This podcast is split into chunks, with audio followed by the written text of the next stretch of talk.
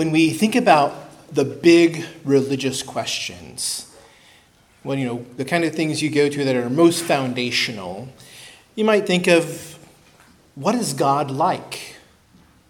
What, you know, what makes God happy? And what does it mean to sort of truly be accepted and belong to God? These, these kinds of questions kind of get to the root of, of the world religions. How the different religions answer these questions is where you see their, their differences. In this morning's passage, we see Jesus tackle these questions, and we see him do so in a conversation, you might even say a, a confrontation, with people who purported to be religious experts. It seems we might say that, based just on this passage, that the, the more expert you claim to be about religion, the more likely you are to be wrong about these crucial questions. Jesus, here in Luke chapter 15, is going to confront some people called Pharisees, religious experts, very careful in their piety. And he's going to challenge their thoughts well, what is God like? What makes God happy? And what does it mean to be part of God's family? To begin with, I just want to read the first two verses to, get introduced to some of the main characters in this passage. So this is Luke chapter 15, verses 1 and 2. You'll find this on page 874 of the Bibles provided. Listen to God's word from Luke 15. Now the tax collectors and sinners were all drawing near to hear him. That's Jesus. And the Pharisees and the scribes grumbled, saying, This man receives sinners and eats with them. In this passage we're about to read, we're going to see a collection of three parables three parables that are all about things lost and found. But to understand those parables, we need to first pay attention to these people that are introduced here. So we have Jesus, who's not named, but he's there. He's, he's eating with these people in the first group that are called tax collectors and sinners. And then in verse 2, they're just called sinners. I mean, that, that sounds pretty rude to us to just label any group, hey, those are the sinners over there. Jesus is eating at the sinner's table today. But Luke is just recording a kind of a plain fact of the way these people were seen in their culture that they were people who didn't care to observe God's law, and they likely included the people that come to your mind when you think of a group of sinners. There were probably some thieves in there and some sexual sinners.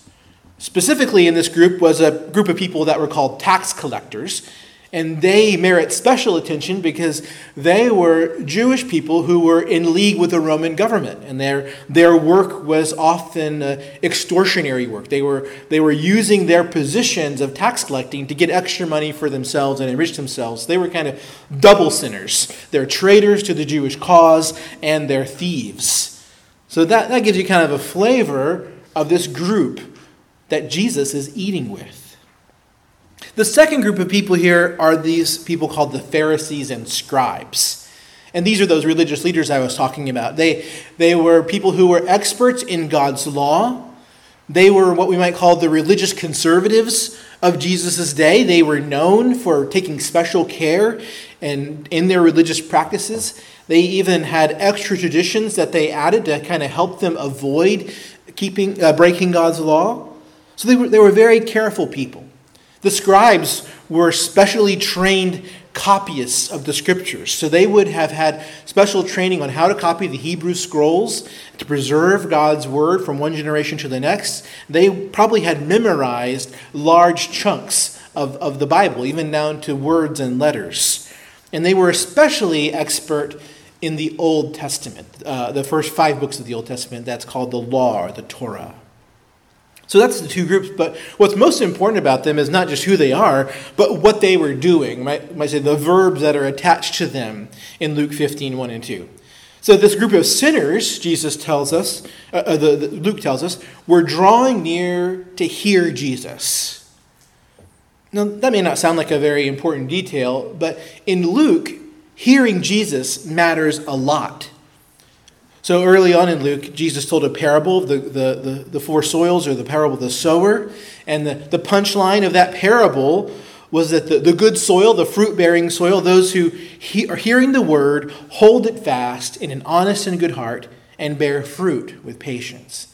Right? So, so hearing and listening and obeying the word of Christ is vital. Again, Jesus announces a blessing in chapter 11 on those who hear the word of God and keep it. Then at the end of chapter 10, there's the, the famous story of Mary and Martha. You know, Martha is toiling away. She's anxious about many things, while her sister Mary is just sitting there listening to Jesus' teaching. And when Martha goes to complain about this, Jesus says, Mary has chosen the good portion, which will not be taken away from her. He commends her for sitting and listening to his word. So, a desire to hear Jesus' word in Luke, coming near on purpose to hear him, is a symbol for faith. So, these people are called sinners, but they're the sinners who want to hear Jesus. And Jesus, for his part, the Pharisees and scribes say, he's happy to receive these people and eat with them. He accepts them. So we might say these, this group of sinners are not only sinners, they're, they're repenting and believing sinners. They're sinners who've come to hear the word of Christ. But what about the scribes and Pharisees? What do we see them doing here? They're grumbling. And this isn't really just to help us see that they're cranky people. That's not the point. Uh, grumbling is actually another one of these loaded words. So, in the Old Testament, when Israel had been delivered from slavery in Egypt, they were wandering in the wilderness. Immediately, they grumble. The same word in Greek translates, you know, Hebrew word. It's, it's, they're grumbling. They're grumbling that God's brought them out to the wilderness and He hasn't provided them enough food and water. They grumble about Moses and Aaron's leadership, and they do this over and over again. Every time there's a hardship, they grumble, they complain, they say, Well, we should have just go back to Egypt. It's better to be slaves under evil Pharaoh than to be stuck out in the wilderness with, with Moses and Aaron. But in Exodus 16:8, Moses rebukes them very clearly, and he tells them that their grumbling about his and Aaron's leadership is not about him and Aaron at all. He says they are grumbling against the Lord himself. And so here we are, fast forwarding, you know, several hundred years, you know, centuries ahead. And what do we find God's people doing? They're grumbling, grumbling against the Lord's servant. Do they know who they're grumbling against? Specifically, what they're grumbling about is that Jesus is eating with these people. So there it seems maybe standing outside or around this feast watching it happen, and they're, they're complaining that Jesus receives sinners and eats with them. Again, this may seem like an insignificant detail, although if you give some thought to it, you probably you know, are pretty careful about who you have dinner with, right? You want, to, you want to be careful about committing to a dinner with somebody that you don't know well. Uh, it, might, it might be like one of those sales pitches where you're going to be there for three hours to hear about a timeshare in Conroe or something like that. But in this culture, sharing a meal was especially significant because to share a meal, especially for the scribes and Pharisees, was a way to express your religious and moral approval of them. So the scribes and Pharisees would only eat with someone who they thought was righteous, someone who they thought was religiously acceptable, and they would be very careful not to eat with someone who they thought was unclean or a sinner. And this is especially notable in our context because back in chapter 14, Jesus had had dinner at a ruler of the Pharisees' house. So even though the Pharisees, you know, aren't quite sure about Jesus and they're trying to trap him, at least on some level, by having him to dinner, they're kind of saying, Jesus, we acknowledge you. We're kind of letting you into our club. At least for now, we're going to treat you like you're righteous and acceptable in God's eyes, like you're one of us. But it's a big problem that Jesus sort of leaves this righteous and respectable dinner party and shows up at a dinner for sinners. Maybe he's hosting it. It says he receives them, right? See, the Pharisees and scribes, they thought that they had the right to judge who is and is not acceptable to God. They saw themselves as being part of the family, part of the kingdom of God, and sinners as being out, and that there should be some strict barriers built between the righteous and the unrighteous.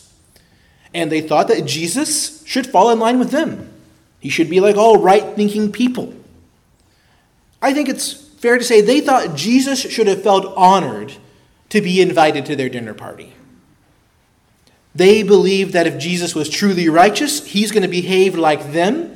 He's going to follow their norms in choosing his dinner companions.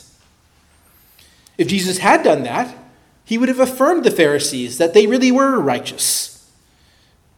But the fact that Jesus feels free on one night to eat with Pharisees and scribes, and the next night or another night to eat with sinners, is deeply troubling to the Pharisees because it shows them that Jesus, this, this righteous miracle worker who teaches with authority and is proclaiming the kingdom of God, this guy, this man, he's working from a completely different set of ideas about who God is and who is acceptable to God. And that disturbs them.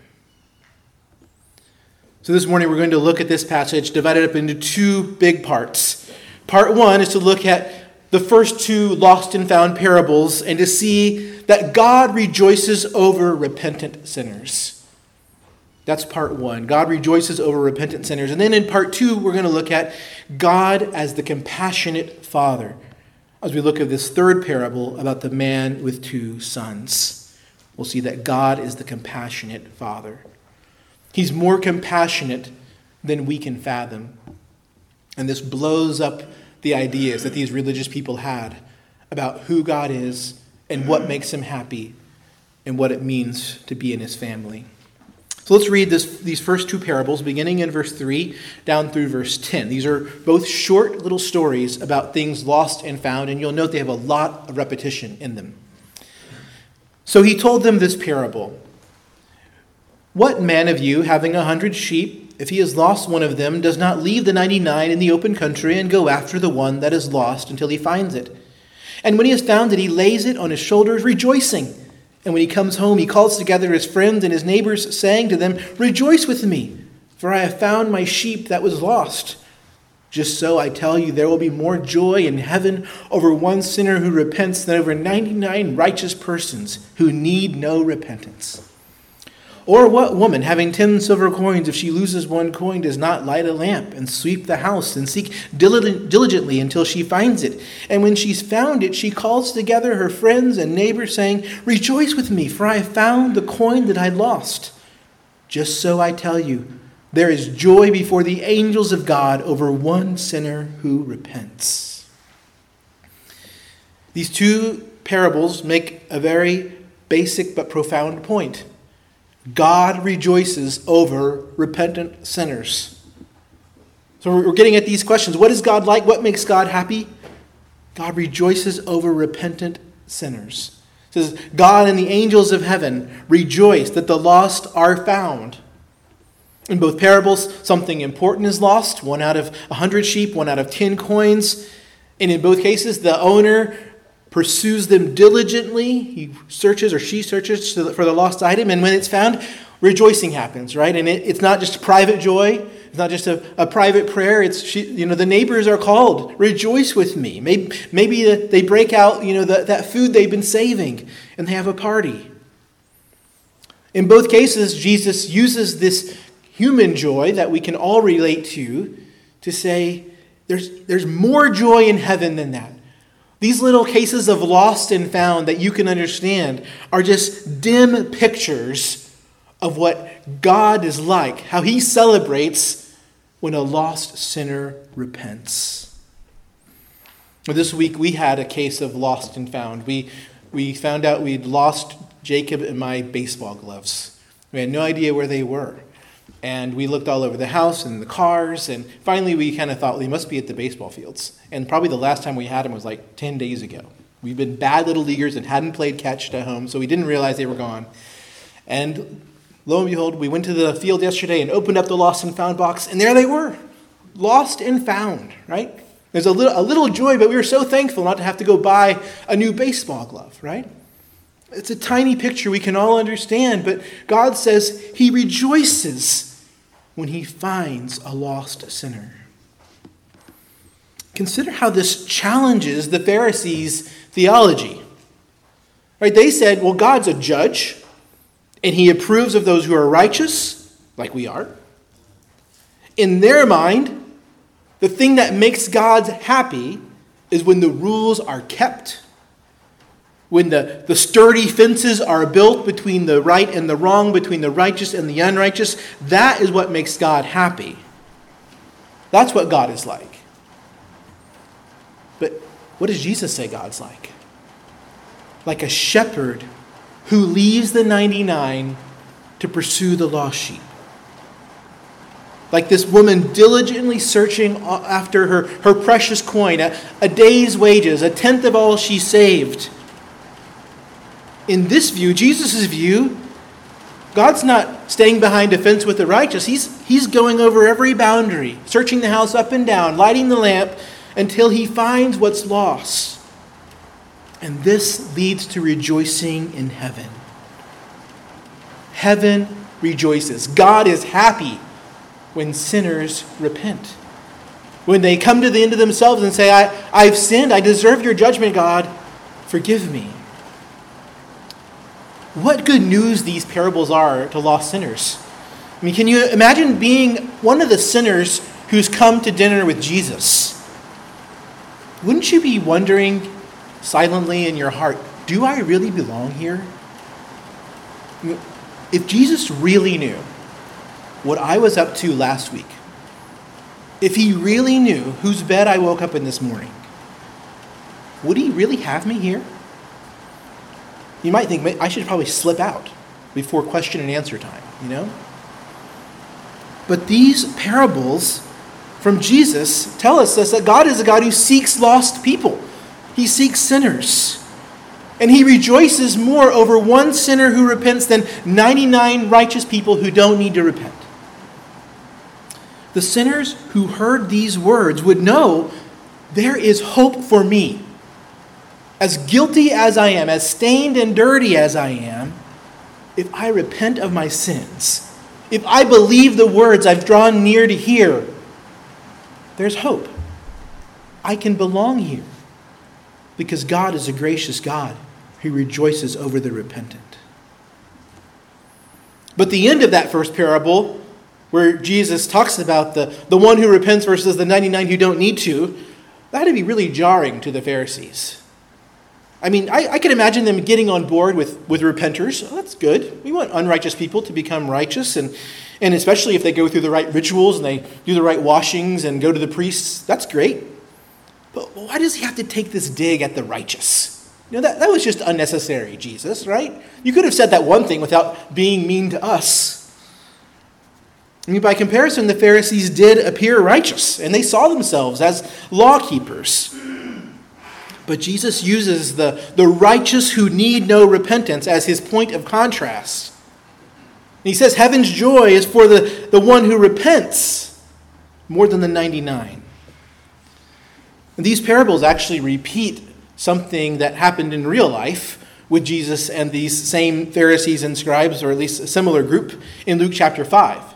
In that chapter, Luke call, I mean, uh, Jesus calls one of these tax collectors, Levi, to be one of his disciples. And then Levi, in celebration, throws a great feast at his house and he invites Jesus. It's for Jesus. And the Pharisees and their scribes grumbled at his disciples, saying, Why do you eat with, and drink with tax collectors and sinners? And Jesus answered them, Those who are well have no need of a physician, but those who are sick. I have not come to call the righteous, but sinners to repentance. The scribes and Pharisees think that they're well. They don't need a physician, they don't need a doctor. Whatever their sin is, it's not a very big deal. They have no deep need of grace. God is happy with them because they've kept the rules, they think. But Jesus here is turning their religious world upside down. In chapter 5, he says he didn't come for people who consider themselves righteous, who don't need healing, who don't need to repent. If anything, here in chapter 15, he's ramping things up. He's not just saying why he came or didn't come, he's saying heaven has no joy over the righteous one who needs no repentance, over the one who doesn't need Jesus. So, unless things, you know, in case things are unclear, he's making it clear now. Unless you repent and believe in Christ, you have no place in God's family. What gets you a place in God's family is not your rule keeping and righteousness, it's not your knowledge of the Bible, it's your faith in Christ. There's no joy in heaven over those who have no need of Jesus. But there is great rejoicing when one lost sinner is found and repents. When we read this story, it's natural to want to be on Jesus' side, right? The Pharisees and scribes, they clearly have the black hats on. Jesus is the white hat. You know, we're on team Jesus. But before we so quickly identify as the good guys, we have to ask do we rejoice in repentance the way that God does? Isn't it true we would rather be right than be repentant. I mean, we like the idea of Jesus forgiving sin, but we'd rather avoid needing forgiveness if we could. Isn't it easy to think that way? Now, we should pursue righteousness. We should strive to be holy and avoid sin. But here's where we fall into the rut of the Pharisees and scribes. We imagine that such a holy and righteous life is a life in which repenting is rare. So we say, well, to be holy and righteous means you're not really confessing sin all that much. But Jesus wants us to see when we find ourselves thinking that, you know, I don't really have much to confess to God these days. I haven't done much wrong. I'm doing pretty well we're telling on ourselves when we think that way. We are believing in the false righteousness of the Pharisees. Repentance is both the righteous way to respond to sin and a pathway to righteousness. Just think about what happens when you confess your sin to other people, when you have to own something that you've done wrong. It's humbling, isn't it? I think it, it gives you a, a taste for not doing it again. Uh, and this similarly when we confess our sin to God. When we name our sin and we say, Lord, it was wrong for me to speak that way, to look at that person, to take that thing. We are killing the pride that's at the root of sin. We're, we're owning what we've done. But we're also bringing joy to God, who delights when those who are lowly in heart come and confess their sin to Him. The way that sinners fellowship with our Savior is by repenting and receiving his forgiveness. So, yes, grow in righteousness, fight sin, but grow in repentance as well. When we repent, when we're honest with God about how we've done wrong and about what we deserve, we bring glory to God. We, we take the spotlight off of us and we put the spotlight where it belongs on the grace of Jesus Christ, who came to seek sinners, who came to heal those who were sick with sin. But when we minimize sin, when repentance is rare, we glorify ourselves in our own righteousness. Jesus helps us here identify a way that we can know whether we are really rejoicing in repentance.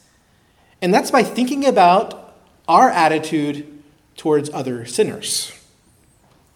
I mean, that's the way the Pharisees and scribes' self righteousness is exposed here, right? They grumbled that Jesus ate with sinners, and this shows their real belief about sin and grace. Because what they're really saying is, we don't need as much grace and forgiveness as those people. Jesus, don't you dare put us in their category, put us in the category of sinner. That's what Jesus' is eating was doing. He's only eating with sinners Pharisees who were sinners and sinners who were sinners. This is, this is true for us too, right? We, we rarely say, you rarely meet someone who's just so brash to say, I have absolutely nothing in my life that's wrong. I've made no mistakes, I've done no sin. Like, that's very rare. But it's really common to say, Yeah, I'm not perfect, but I'm not as bad as that guy. I don't need as much forgiveness as them. The Pharisees and scribes had that kind of doctrine of sin. They believed they sinned, but they believed their debts were small. They only needed a, a small dose of Christ's medicine, a little bit of forgiveness. I've talked a lot about the Pharisees and scribes and their blindness and self righteousness in this first point, but we have to come back to the fact that these parables are mostly focused on the joy of God in receiving repentant sinners. And I think this shows us something really important about Jesus' tactic for winning grumblers. He doesn't get right up in their face, but he shows them what makes God happy. These two short, lost and found parables are a plea to self righteous grumblers. Look at the joy that God has in receiving the repentant. Look at the joyful God who forgives sinners. Look at the joyful God who seeks and saves the lost. This is a call and a plea to, to stop clinging to self righteousness, to lay down our condescending judgments of others, and repent and enter into heaven's joy. Now, if these two parables stood alone, they would be full of good news for sinners. They would be a, a rebuke to self righteous grumblers, but they aren't alone. They're actually kind of a setup to the third parable. There's kind of this, this narrowing, increasing intensity of these three parables because we go from one out of a hundred things lost to one out of ten things lost. And then the third parable is going to begin with there was a man who had two sons, and we're primed for him to lose one of the sons. What's more precious than that? These two sons, the ones, the younger one we call the prodigal, because of the way he goes off and spends all his father's wealth on reckless living. But there's the older son, too, the one who receives his inheritance but stays home. And these three parables in succession invite us to ask well, what about the other son, the son who doesn't go off and spend everything? It allows Jesus to give the story a kind of twist. Was that son lost? Is he found? With that, I mean, let's read the last parable and see that God is a compassionate Father. Picking up at Luke chapter 15, verse 11. And he said, There was a man who had two sons. And the younger of them said to his father, Father, give me the share of property that is coming to me and he divided his property between them. Not many days later, the younger son gathered all he had and took a journey into a far country, and there he squandered his property in reckless living. And when he had spent everything, a severe famine arose in that country, and he began to be in need. So he went and hired himself out to one of the citizens of that country, who sent him into his field to feed pigs. And he was longing to be fed with the pods, pods that the pigs ate, and no one gave him anything. But when he came to himself, he said, How many of my father's hired servants have more than enough bread, but I perish here with hunger? I will arise and go to my father, and I will say to him, Father, I have sinned against heaven and before you. I am no longer worthy to be called your son. Treat me as one of your hired servants. And he arose and came to his father. But while he was still a long way off, his father saw him and felt compassion, and ran and embraced and kissed him. And the son said to him, Father, I have sinned against heaven and before you. I am no longer worthy to be called your son. But the father said to his servants, Bring quickly the best robe and put it on him, and put a ring on his hand and shoes on his feet, and bring the fattened calf and kill it, and let us eat and celebrate. For this my son was dead and is alive again. He was lost and is found, and they began to celebrate. Now his older son was in the field, and as he came and drew near to the house, he heard music and dancing. And he called one of the servants and asked him what these things meant. And he said to him, Your brother has come, and your father has killed the fattened calf, because he has received him back safe and sound. But he was angry and refused to go in. His father came out and entreated him, but he answered his father, Look, these many years I've served you, and I've never disobeyed your command. Yet you never gave me a young goat that I might celebrate with my friends. But when this son of yours came, who has devoured your property with prostitutes, you killed a fattened calf for him. And he said to him, Son, you are always with me, and all that is mine is yours. It was fitting to celebrate and be glad, for this your brother was dead and is alive. He was lost and is found. Now, if we were to stop the parable at verse 24 with the younger son's restoration, we would see this is just falling in line with the other two parables. Something is lost and found again. We see repentance. We see the, the younger son you know, asking for his inheritance and going off and spending it, but then comes to himself and receives forgiveness from his father. We see the father in the parable is very much like the shepherd and the woman looking for her coin. Jesus presents him as if he's regularly on the lookout for the son because he sees them a long way off and he, he runs and he goes out and embraces him. And running wasn't something that respectable old men did in this culture. And when he meets the son and the son begins his speech, the son can't even finish before the father has decided I'm restoring you. I'm not going to hear anything about you not being a son. I'm going to put on the best robe and put a ring on your finger, and we're going to kill the, the calf that we, we've been saving and fattening up for special occasions. It's time to uncork that thing. The father orders this huge feast, and, and you don't kill a fattened calf for a small party, right? This is everybody's invited. The whole household, maybe all the neighbors come and they rejoice and celebrate. Once again, the message to sinners is a message of great grace. I mean, this, this younger son has sinned in ways that I don't think any father among us would be able to easily forgive. He's took something like a third of his father's wealth, he's abandoned the family, and he's lost all the money. So, thinking in terms of the Ten Commandments, he did not honor his parents. He, he acted covetously and greedily. And yet, when he returns, his father is full of compassion and forgiveness.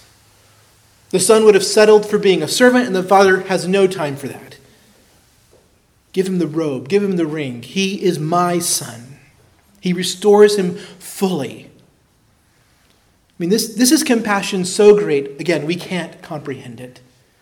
And it's a picture of God's compassion.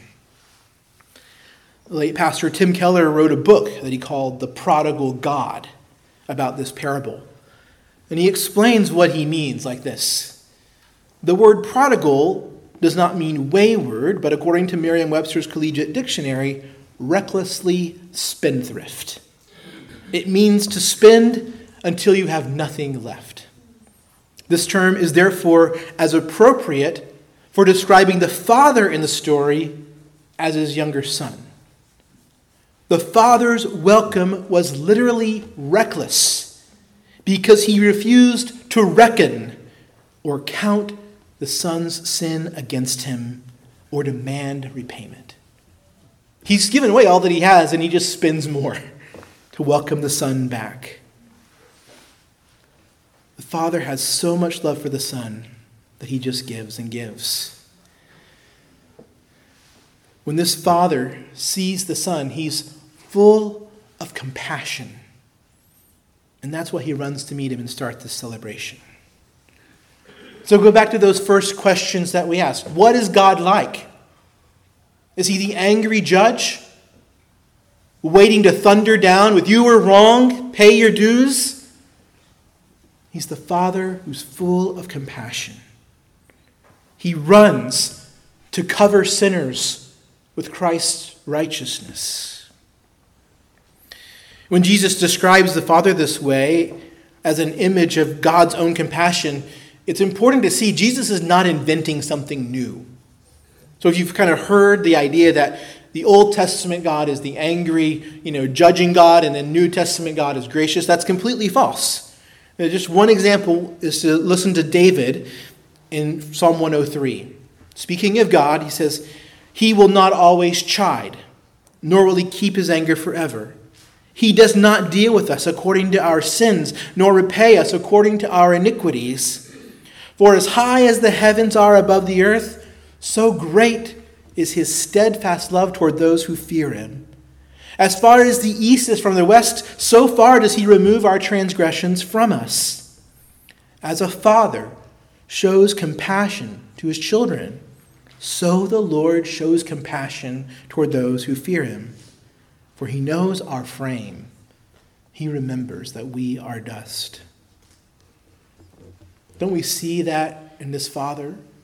He knows how pitiful his son is. He showers him with compassion. When God wants us to know what he's like, he says, I'm like a compassionate father, running out to cover your sin with my grace. It's forgiveness that we can't comprehend. It's so gracious. We deserve the complete opposite. I mean, don't we know this about ourselves?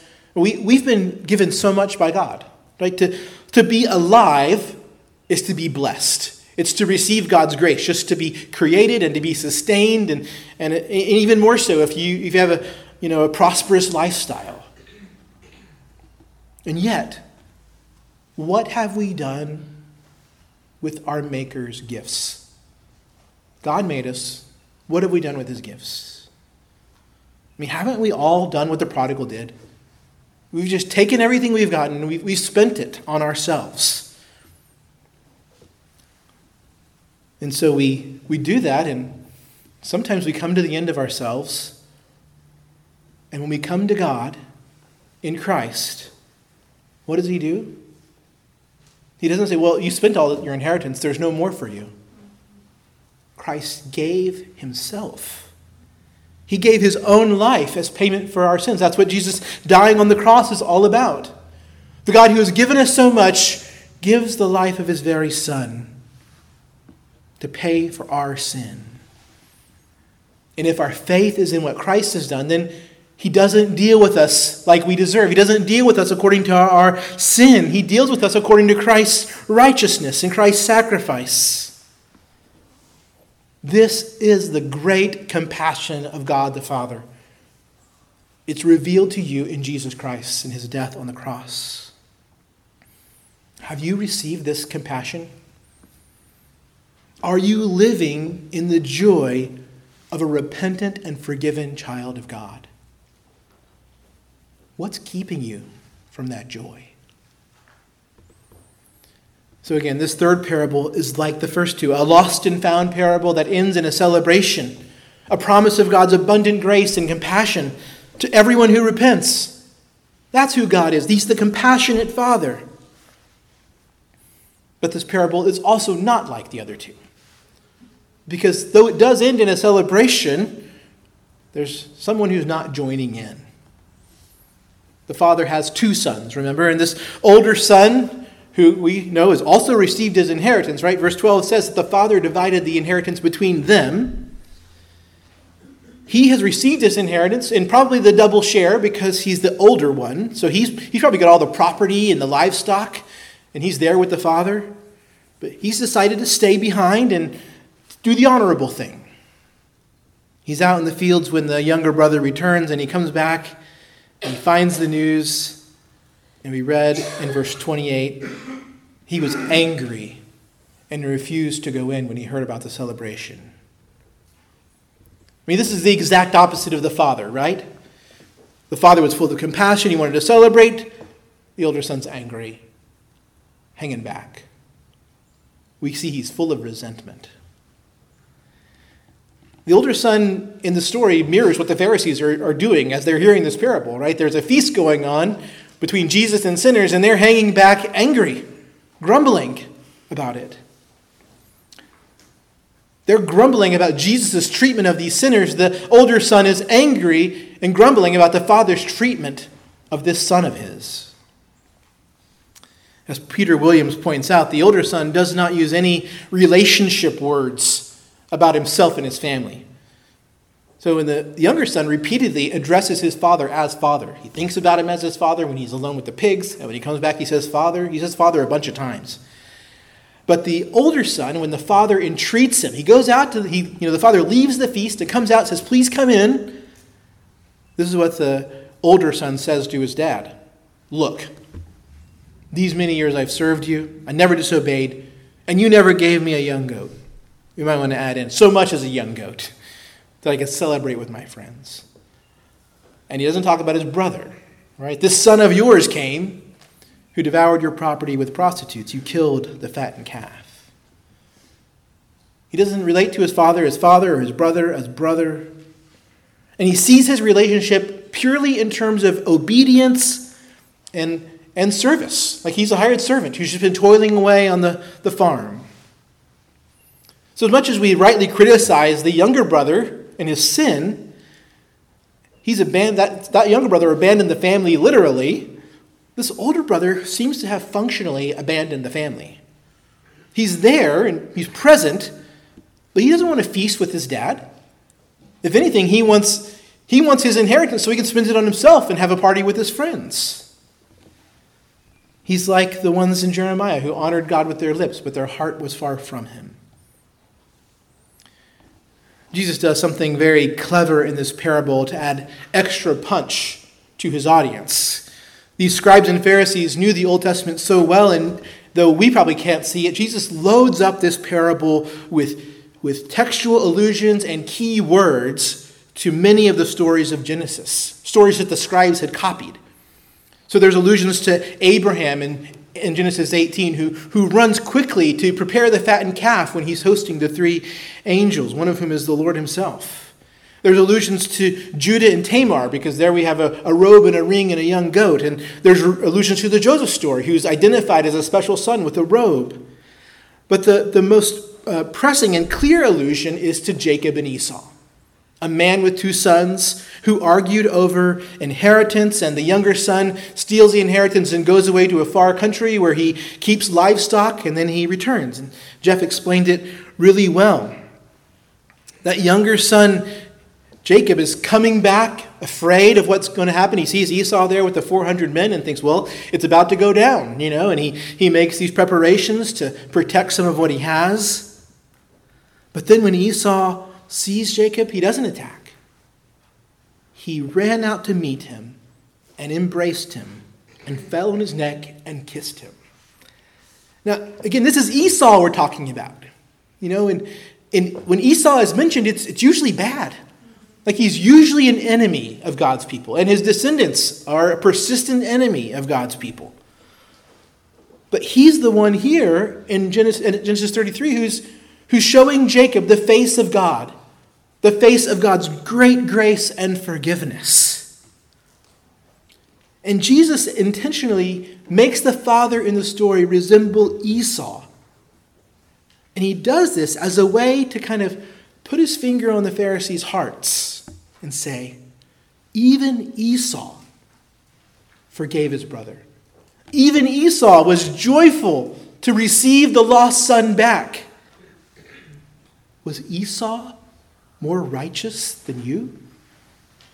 Was he more gracious than you? Did he love repentance more than you, Pharisees? And then this, I think, is where we see the, the prodigal nature of God most clearly. I mean, by this point in Luke, these, these people, these Pharisees and scribes, are part of that number who have been plotting to catch Jesus in some way to hurt him and arrest him. The wheels are turning for his death. But Jesus wants them to repent. Look at what he, the words Jesus puts in the mouth of the Father to the older son. He begins by saying son, but it's the Greek word child. It's full of affection. Child, you're always with me. All that is mine is yours. It was fitting to celebrate and be glad, for this your brother was dead and is alive. He was lost and found.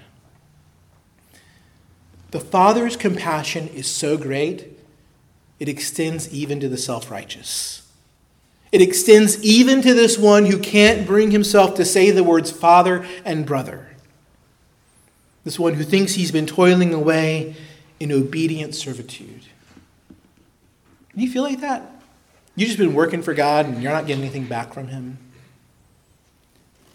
To people like that, the Father says, I've been sharing my abundance with you all along.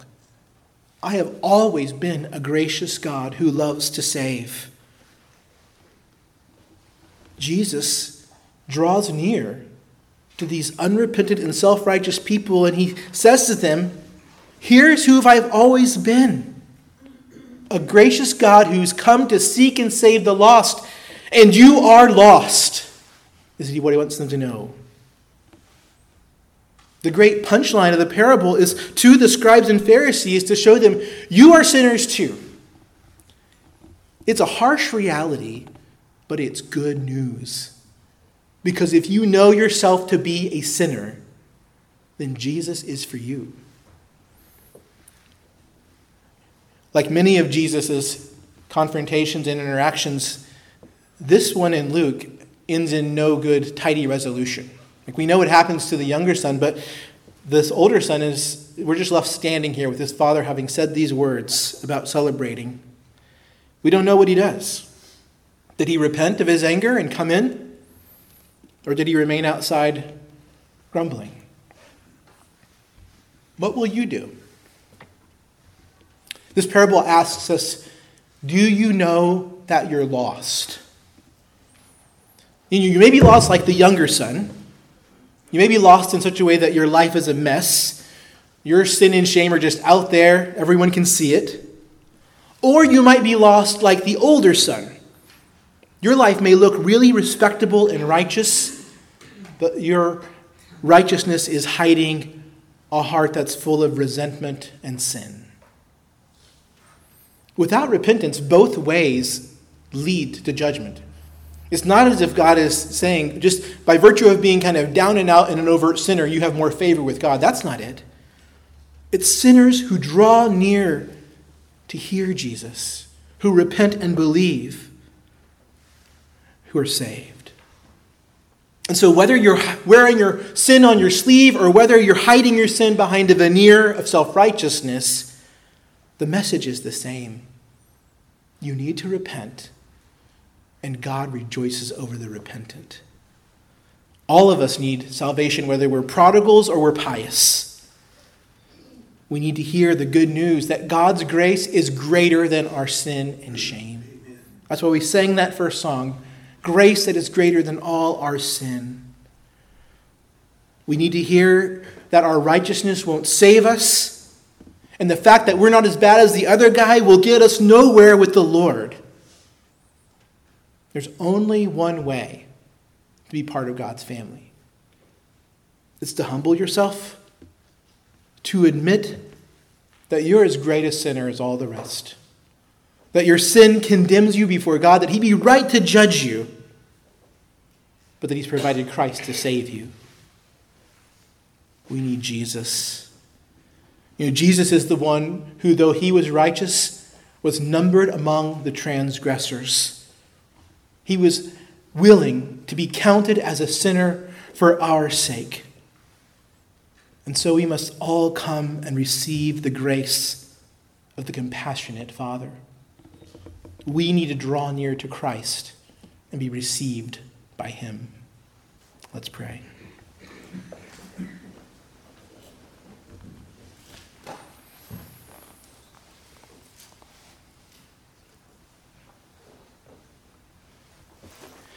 Our Father in heaven, we so thank you for this good news that you rejoice at the repentant. We don't have to earn our way, and we can't earn our way into your family but we can be forgiven and declared righteous by faith in Jesus. Father, what glorious, great depths of compassion are in you and are revealed in Christ. We pray that you would give us eyes to see this morning. I pray for those here who don't yet know you, Father, that you would save them, that they would come to know your compassion, that they would enter into the joy of repentant and forgiven children of God. In Jesus' name we pray. Amen.